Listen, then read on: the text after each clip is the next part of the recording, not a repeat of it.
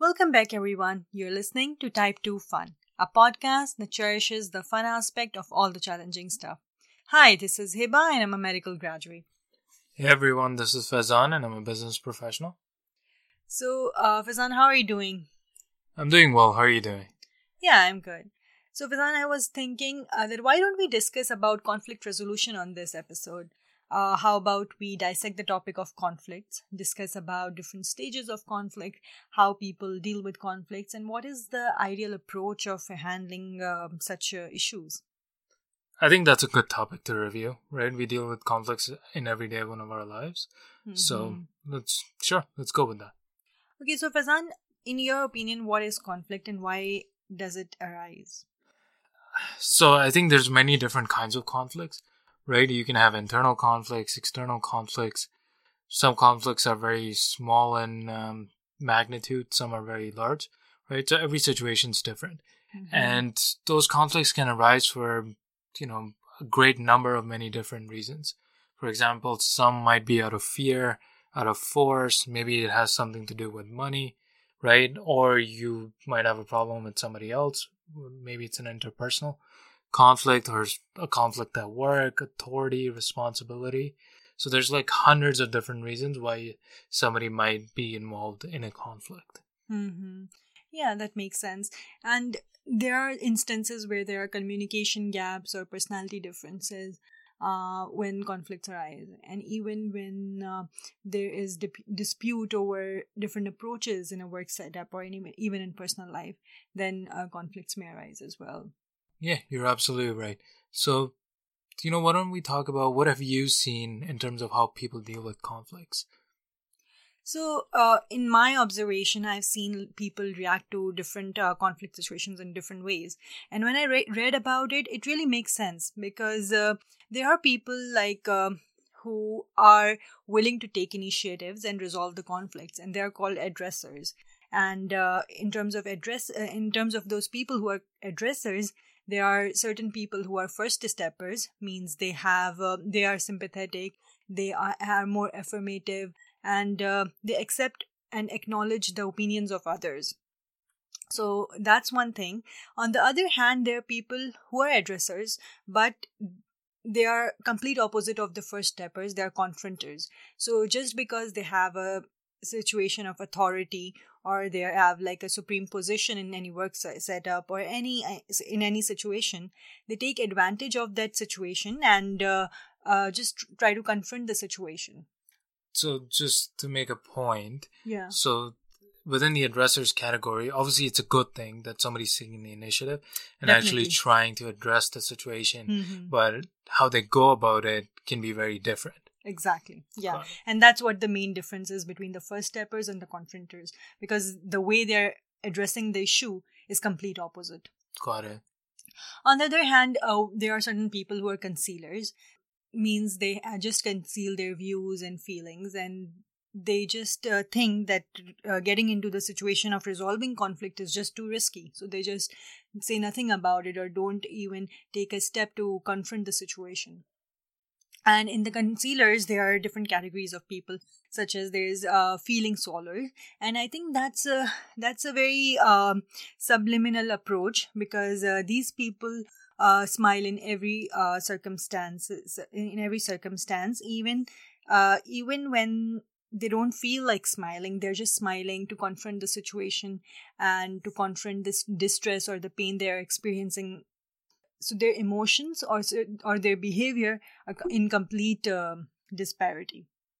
And then there are other people who are subject changers means uh, whenever they find themselves in a conflict situation they just try to divert the topic to another topic or just like try to pretend that the conflict doesn't exist. Uh, so that's one thing. And then the third category is avoiders. So so avoiders as the name suggests like they just go out of their way to avoid the conflict situation Okay, so if I kind of have this correct, addressers are basically taking initiative and trying to deal with the Mhm. given situation, whereas concealers are hiding their hiding their emotions or hiding away from actually dealing with the underlying exactly cause, yeah right? And obviously, there's mental health challenges along that come along with that as well. Right? If you're not dealing with what's going on, it's going to build up and up and up yeah and then until something explodes. exactly it's going to man- it's it may manifest in some um unexpected ways Got it. Okay. uh so what about you have you noticed any um different kind of people who react to uh, conflict situations Yeah, I think you covered most of them, most Mhm. of what I've seen okay so far in my life. I think the one category is um, somebody who kind of takes a situation and attacks it. So along the lines of aggressors, but more aggressive in my opinion, okay right? So the so the attackers in themselves, they can't keep feelings to themselves, and they're angry for one reason or another, right? So they try and express their feelings by attacking either somebody else or something else, right? Mhm. They're basically trying to displace their anger Mhm. onto something else or project it onto something else. yeah So even within those, there's two types, right? There's upfront attackers, Mhm. which basically take their anger and display it upfront, right? Whether onto someone or something, Mhm. right? And do it in a direct manner. The opposite side of that is behind the back attackers, right? Which are difficult to handle in most cases because they're not targeting in a direct manner. They're still channeling their anger onto something or someone, but doing it in a roundabout way. So kind of you you could think of like backbiting Mhm. as somebody being a behind the back attacker. Mhm. So basically, then they're trying to uh, they acknowledge this uh, conflict, but they're not trying to solve the conflict. They're just like going round and around, but Mhm. not trying to solve the conflict. Yeah, correct. Okay. Okay. So Faizan, what are the stages of conflict when we face a conflict? What exactly are we going through uh, during that conflict?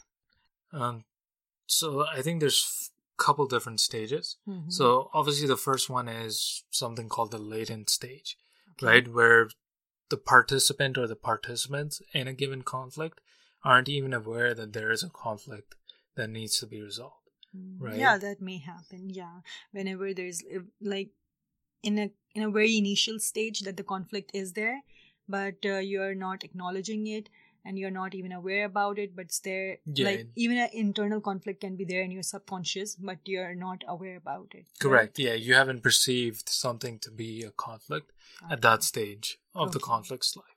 Right? The second stage is like I said, the perceived stage. Okay. right? Where participants become aware that a conflict actually exists, right? So, like you said, if something was sitting in somebody's subconscious, now it's come to the conscious side of the mind, right? And they've perceived that, okay, yeah, something's wrong here. The third stage is obviously the, the felt stage, something called the felt stage, which means there's stress and anxiety.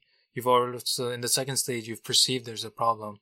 In the felt stage is now you've actually started to kind of register what the conflict is and what's happening because of the conflict, right? Which can lead to stress, anxiety, if it's not resolved or if you don't know how to resolve the given situation. So basically, it is uh, you're experiencing the effects of conflict. Mm-hmm. Okay. And then the fourth stage is the manifestation stage where the conflict is up and above and it's right and center. It's in the open, it can be observed, and it's having visible effects, right? Mhm. Visible and invisible, I would say, on the involved parties. Okay.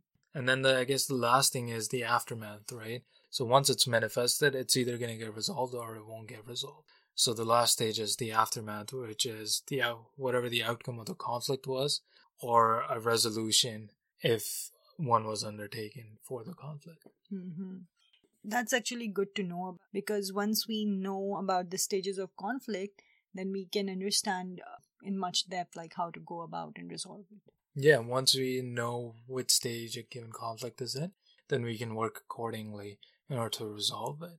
Um, in your opinion, do you think we should avoid conflicts or should we be kind of be cognizant of them and be willing to address them?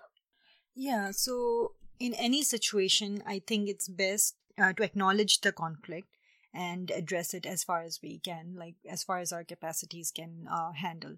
Because even though there are some negative aspects of conflict, um, such as that being in a conflict situation is uh, definitely bothersome. It is just like a bumpy road. So it is um, it is uh, going to affect your productivity it is going to affect your smooth working and it is definitely going to have an impact on the out uh, on the output of any system other than that whenever we are in a conflict situation there are certain circumstances in which there there can be like competing affiliations. So all these are certain negative some negative effects.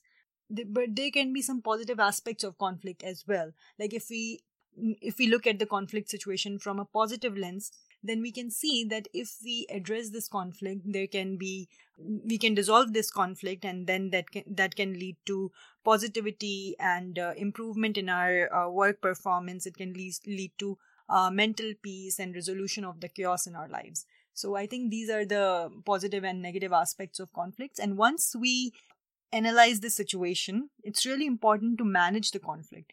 Because if we leave it there then it can be very damaging because it wastes a lot of energy and time it can have a toll on our mental health and uh, even reduce our productivity and creativity so definitely it's uh, really important to address the uh, conflict yeah so it's kind of like um, i don't know if it's a saying or not but it's like once you know sometimes people say when there's a problem or you know you're going through something that if you get through it you're going to be better for it when you come out on the other side. That's true. That's a very good way to look at it. So, Faizan, how do you uh, how do you think we should resolve conflict? Like in your opinion, and maybe if you have read something, like how should we go about resolving conflicts? So, I think there's different ways. Obviously, any solution would have to be dependent on the facts of a given situation, right? But I think in kind of abstract terms, there's not even abstract in kind in kind of categorization of uh, resolutions there's a couple of them and uh, we'll walk through some of them. So i think the first one you can react to a given conflict in about four ways four to okay. five different ways.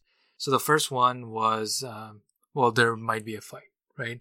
When there's a conflict um, you know anger levels are raised in some situations so one way to resolve a conflict is to fight through it which in almost all cases is not a beneficial outcome mm-hmm. that you mm-hmm. want to have, right? You don't want to be dealing with a conflict situation which can involve strategy or you know when you get into a fight it can it can become offensive and defensive right and it can all become about losing or winning ground right so it's in in that kind of situation you lose the core aspect of what the conflict is and it becomes something more that it didn't need to be. Mm-hmm. So fighting is one way of resolving conflict, which is not advisable in any way, shape, or form.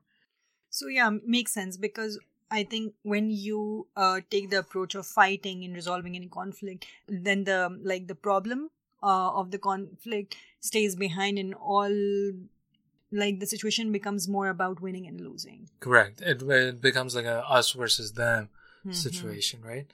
The other another way to resolve conflict is obviously to negotiate towards a settlement, right, mm-hmm. with the other party or other parties.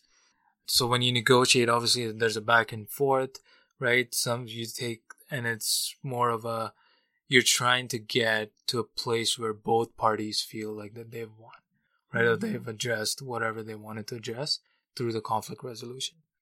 So that's one way and kind of building on to negotiation is problem solving, right? Where you identify the root cause of the conflict, right? And you try and remove the cause of the conflict by problem solving, right? So as to make sure that the situation becomes normal. Obviously, this won't be easy. Sometimes it's very hard.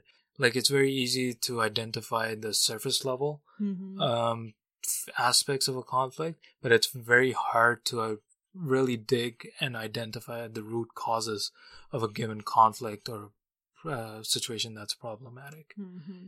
Yeah, so when we are problem solving, like in any circumstance or in any uh, situation of conflict, we may uh, solve the problem on the surface level, but we may not uh, address the root cause. So, and if we are not addressing the root cause, then we are promoting the chances of recurrence of that uh, conflict. Correct. And then the last way to kind of think about conflict resolution is so obviously a conflict arose because of some underlying issue. So what we can do is if it's something that's going to be a recurring theme mm-hmm. again and again, you can design a solution so that the conflict itself becomes a normality. right? Based on the design that you've made for its solution. So that way, even if it again arises in the future, you've already got a solution for it. You've already designed for it. So it's not, in the future, it's not a conflict. It's just something that needs to be looked after. I see. I, okay, that's a very creative way of uh, approaching the conflict. Obviously, even in a designing perspective, whatever solution you come up with has to be appropriate and it has to be acceptable by all the parties that are involved in the situation, right? Otherwise, the design just becomes like somebody just giving judgment and everybody else just taking it mm-hmm. while not agreeing with it 100%. Okay. So basically, in nutshell, the approach to solving con- resolving conflicts uh, should be that first we should acknowledge that the conflict is there and um, identify the likely source of the conflict situation. It can be some feelings, it can be uh, some uh, different, uh, like it is really dependent on different uh, situations, but it can be internal, it can be external. And once we have acknowledged or identified the source of the situation, then we need to identify the steps uh, that need to be taken to resolve a certain conflict. And after outlining those steps, we can uh, uh, neutralize this uh, conflict by reaching the root cause and fixing that issue because that's really important in preventing the recurrence. No, I think that's good. If we remember those three steps, we can work towards a solution for any conflict in our everyday lives, right? Whether it's small, big, internal, external, personal, or work related. So, yeah, I totally agree with your point. But uh, before we end our uh, discussion, I would like to read a poem uh, by Rumi. It's uh, called uh, The Guest House. And here it goes This human being is a guest house, every morning a new arrival, a joy, a depression, a meanness. Some momentary awareness comes as an unexpected visitor. Welcome and entertain them, even if they are a crowd of sorrows who violently sweep your house, empty of its furniture. Still, treat each guest honorably. He may be cleaning you out for some new delight the dark thought, the shame, the malice. Meet them at the door laughing and invite them in. Be grateful for whoever comes because each has been sent as a guide from beyond. That was good. Thank you for sharing that with everyone. And why don't we leave it here and hopefully our listeners can glean some insights from that poem? Yeah, that would be nice. All right, guys. Uh, hope this discussion was insightful. This one's over, but uh, you can continue the discussion in our comments or email us and let us know how you deal with different conflict situations. Tune in next Friday for a new episode. Take care until then.